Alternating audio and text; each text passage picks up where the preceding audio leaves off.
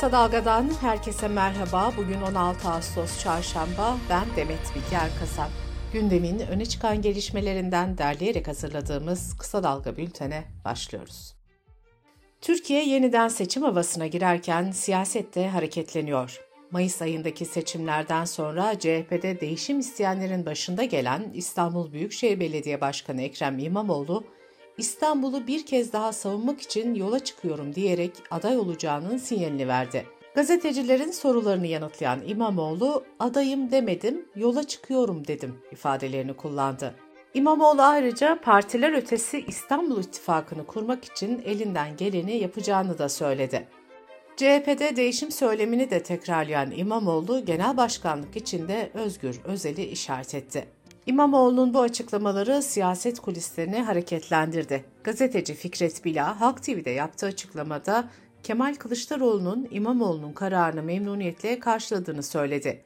Fikret Bila'nın aktardığına göre Kılıçdaroğlu, Ekrem İmamoğlu'ndan önce İstanbul'u kazanmasını ardından da genel başkanlık için adım atmasını istedi. Özgür Özel ise Ekrem İmamoğlu'nun adaylık kararını İstanbul'a ve Türkiye'ye iyi gelecek bir karar sözleriyle değerlendirdi. Özgür Özel, genel başkanlık konusunda da sorumluluk almaktan çekinmeyeceğini söyledi. İmamoğlu'nun ittifak sözlerine muhalefet partilerinden de yanıtlar geldi. HDP'li Emir Ali Türkmen, ittifakları bugünden konuşmanın yanlış olduğunu söyledi ve önceliğimiz HDP'nin politik çizgisini büyütmek dedi. Saadet ve Gelecek partilerinden diyaloğa hazır oldukları yönünde açıklamalar geldi. Deva Partisi sözcüsü Selçuk Özdağ ise İmamoğlu'nun önce kararını netleştirmesi gerektiğini söyledi.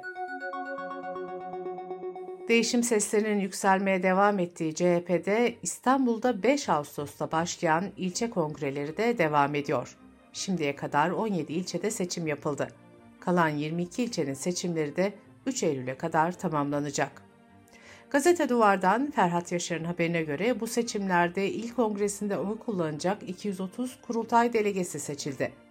Delegelerin 150'sinin genel merkeze yakın, 80'inin ise Ekrem İmamoğlu'na yakın ve değişimi destekleyen partililer olduğu belirtildi. MHP Genel Başkanı Devlet Bahçeli'nin yerel seçimlerde İyi Parti'ye ittifak çağrısı yapmasıyla başlayan tartışmada sürüyor. İyi Parti kurmayları bu çağrıya olumsuz yanıt vermişti. MHP'den de tepkiler gelmişti.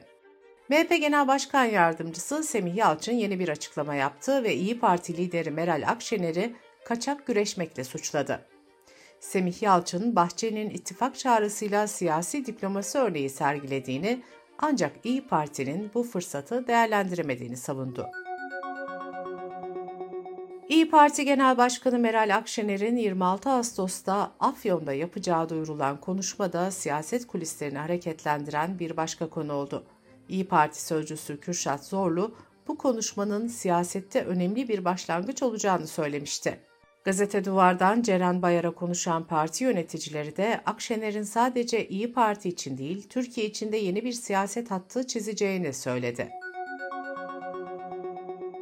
ORC Araştırma Şirketi 2024 yılının Mart ayında yapılacak yerel seçimlere yönelik kamuoyu yoklamasının sonuçlarını paylaştı. Araştırmaya göre AKP %32.4, CHP %27, MHP %14, İyi Parti %7.1, Yeşil Sol Parti %5.9 ve Yeniden Refah Partisi ise %3.5 oy alabiliyor. Hristiyan inancında Meryem Ana'nın göğe yükseliş günü olarak kabul edilen 15 Ağustos'ta Trabzon'daki Sümela Manastırı'nda ayin düzenlendi. Ayine yaklaşık 350 kişi katıldı. Son 10 yıldır yapılan ayin bu yıl hedef gösterilip iptal edilmesi istenmişti. Kadın cinayetlerini durduracağız platformunun verilerine göre bu yıl içinde 310 kadın şüpheli şekilde yaşamını yitirdi. Bu ölümlerin 173'ünün cinayet olduğu tespit edildi. 173 kadından 52'si boşanmak istemek, barışmayı, evlenmeyi reddetmek, ilişkiyi reddetmek gibi bahanelerle katledildi. Cumhuriyet Gazetesi'ne konuşan Türkiye Kadın Dernekleri Federasyonu Başkanı Canan Güllü, İstanbul Sözleşmesi'nden çıkıldıktan sonra kadınların korunma mekanizmalarında sıkıntı yaşandığını ve cezasızlığında arttığını vurguladı.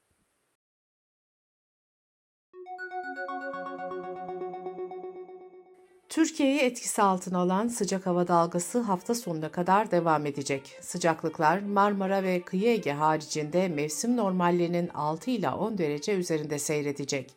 İç Anadolu bölgesi de yazın en sıcak günlerini yaşıyor. Kayseri'de sıcaklıklar 42, Nevşehir ve Eskişehir'de 41 ve Konya'da 40 dereceye ulaştı. Uzmanlar sıcaklıkların Ankara'da mevsim normallerinin 8 ila 10 derece üzerinde seyredeceğine dikkat çekti. Türkiye'nin birçok bölgesinde sıcaklık rekorları kırılırken İstanbul'da da barajlar alarm veriyor. Yağışların azalmasıyla birlikte İstanbul'a su sağlayan 10 barajın altısında su seviyesi %20'nin altına düştü. Genel doluluk oranının ise %33,5 olduğu belirtildi. Bu veriler son 9 yılın aynı dönemine göre en düşük oran olarak kayıtlara geçti. Kısa Dalga Bülten'de sırada ekonomi haberleri var. Yaklaşık 4 milyon memur ve 2,5 milyon memur emeklisini ilgilendiren toplu sözleşme görüşmelerinde hükümet ilk 6 ay için %14, ikinci 6 ay için ise %9 zam teklif etmişti. Bu teklife tepki gösteren Kamu Emekçileri Sendikaları Konfederasyonu bugün iş bırakacak. Memur Sen ise teklifin revize edilmesini istemişti. Birleşik Metal İş'in araştırmasına göre Temmuz ayında açlık sınırı 11.525 lira oldu. Böylece açlık sınırı daha ilk aydan asgari ücretin üzerine çıktı. Açlık sınırı 4 kişilik bir ailenin sağlıklı ve dengeli beslenmesi için aylık yapması gereken harcama tutarını gösteriyor. Beslenme dışında eğitim, sağlık, barınma gibi harcamaları gösteren yoksulluk sınırı ise 39.886 lira olarak hesaplandı. Gıda ürünlerindeki fiyat artışı da devam ediyor. Çaykur, çay fiyatlarını %4,5 oranında yeni bir zam daha yaptı. Böylece son 3 ayda çaya 3. zam gelmiş oldu. Hazirandan bu yana kuru çay fiyatları %63,6 oranında zamlandı. Türkiye İstatistik Kurumu da tarım ürünleri üretici fiyat endeksini açıkladı. Endeks Temmuz ayında bir önceki aya göre %8,3, geçen yılın aynı ayına kıyasla da %62.48 oranında artış gösterdi. Merkezi yönetim bütçesi Temmuz'da 48 milyar 573 milyon, faiz dışı denge ise 86.2 milyar lira fazla verdi. Kur korumalı mevduatın hazineye maliyeti ise 34,5 milyar lira oldu. Dış politika ve dünyadan gelişmelerle bültenimize devam ediyoruz. Rusya'nın tahıl koridoru anlaşmasından çıkmasının ardından Karadeniz'de belirsizlik hakim. Rusya, Ukrayna limanlarına giden bütün gemileri potansiyel askeri gemi olarak göreceğini duyurmuştu. Pazar günü de bir kargo gemisine uyarı ateş açılmıştı. BBC'nin haberine göre Karadeniz'de biriken gemi sayısı artarken sürecin nasıl ilerleyeceği de belli değil. Bu arada Rusya'nın her sona düzenlediği bombardımanda 7 kişinin hayatını kaybettiği belirtildi. Rusya Dışişleri Bakanlığı Sözcüsü Zaharova ise Ukrayna'nın Kırım Köprüsü'ne saldırdığını söyledi. Amerika Birleşik Devletleri de Ukrayna'ya 200 milyon dolarlık ek askeri yardım yapılacağını açıkladı. İsrail güçlerinin Batı Şeria'da bulunan Eriya kentindeki mülteci kampına gerçekleştirdiği baskında iki Filistinli hayatını kaybetti. Batı Şeria'da 2023'ün başından bu yana İsrail güçlerinin açtığı ateş sonucu 170'ten fazla Filistinli yaşamını yitirdi. Amerika'nın Hawaii eyaletinde bir haftadır devam eden orman yangınlarında ölü sayısı artıyor. Yetkililer en az 99 kişinin hayatını kaybettiğini açıkladı. 1300 kişiden de haber alınamıyor. Afet bölgesi ilan edilen eyaletle ilgili BBC'ye konuşan yetkililer yangının şiddetinin azalmasıyla birlikte ceset sayısının da artacağını söylüyor. Bu arada ABD Başkanı Joe Biden'ın felakete rağmen tatilini kesmemesi ve plajdan fotoğraflar servis edilmesi tepkilere neden oldu. Biden yangınlarla ilgili soruya yanıt yok diye karşılık verdi.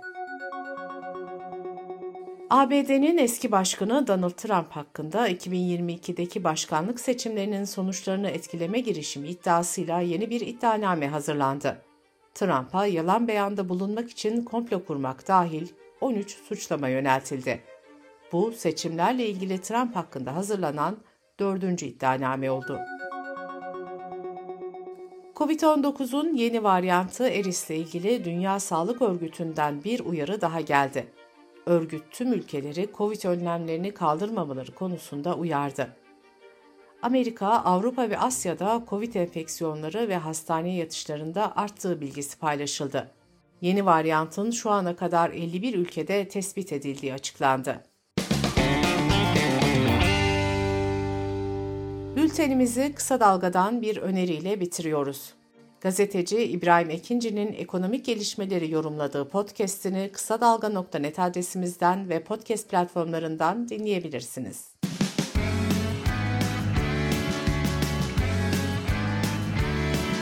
Kulağınız bizde olsun. Kısa Dalga Podcast.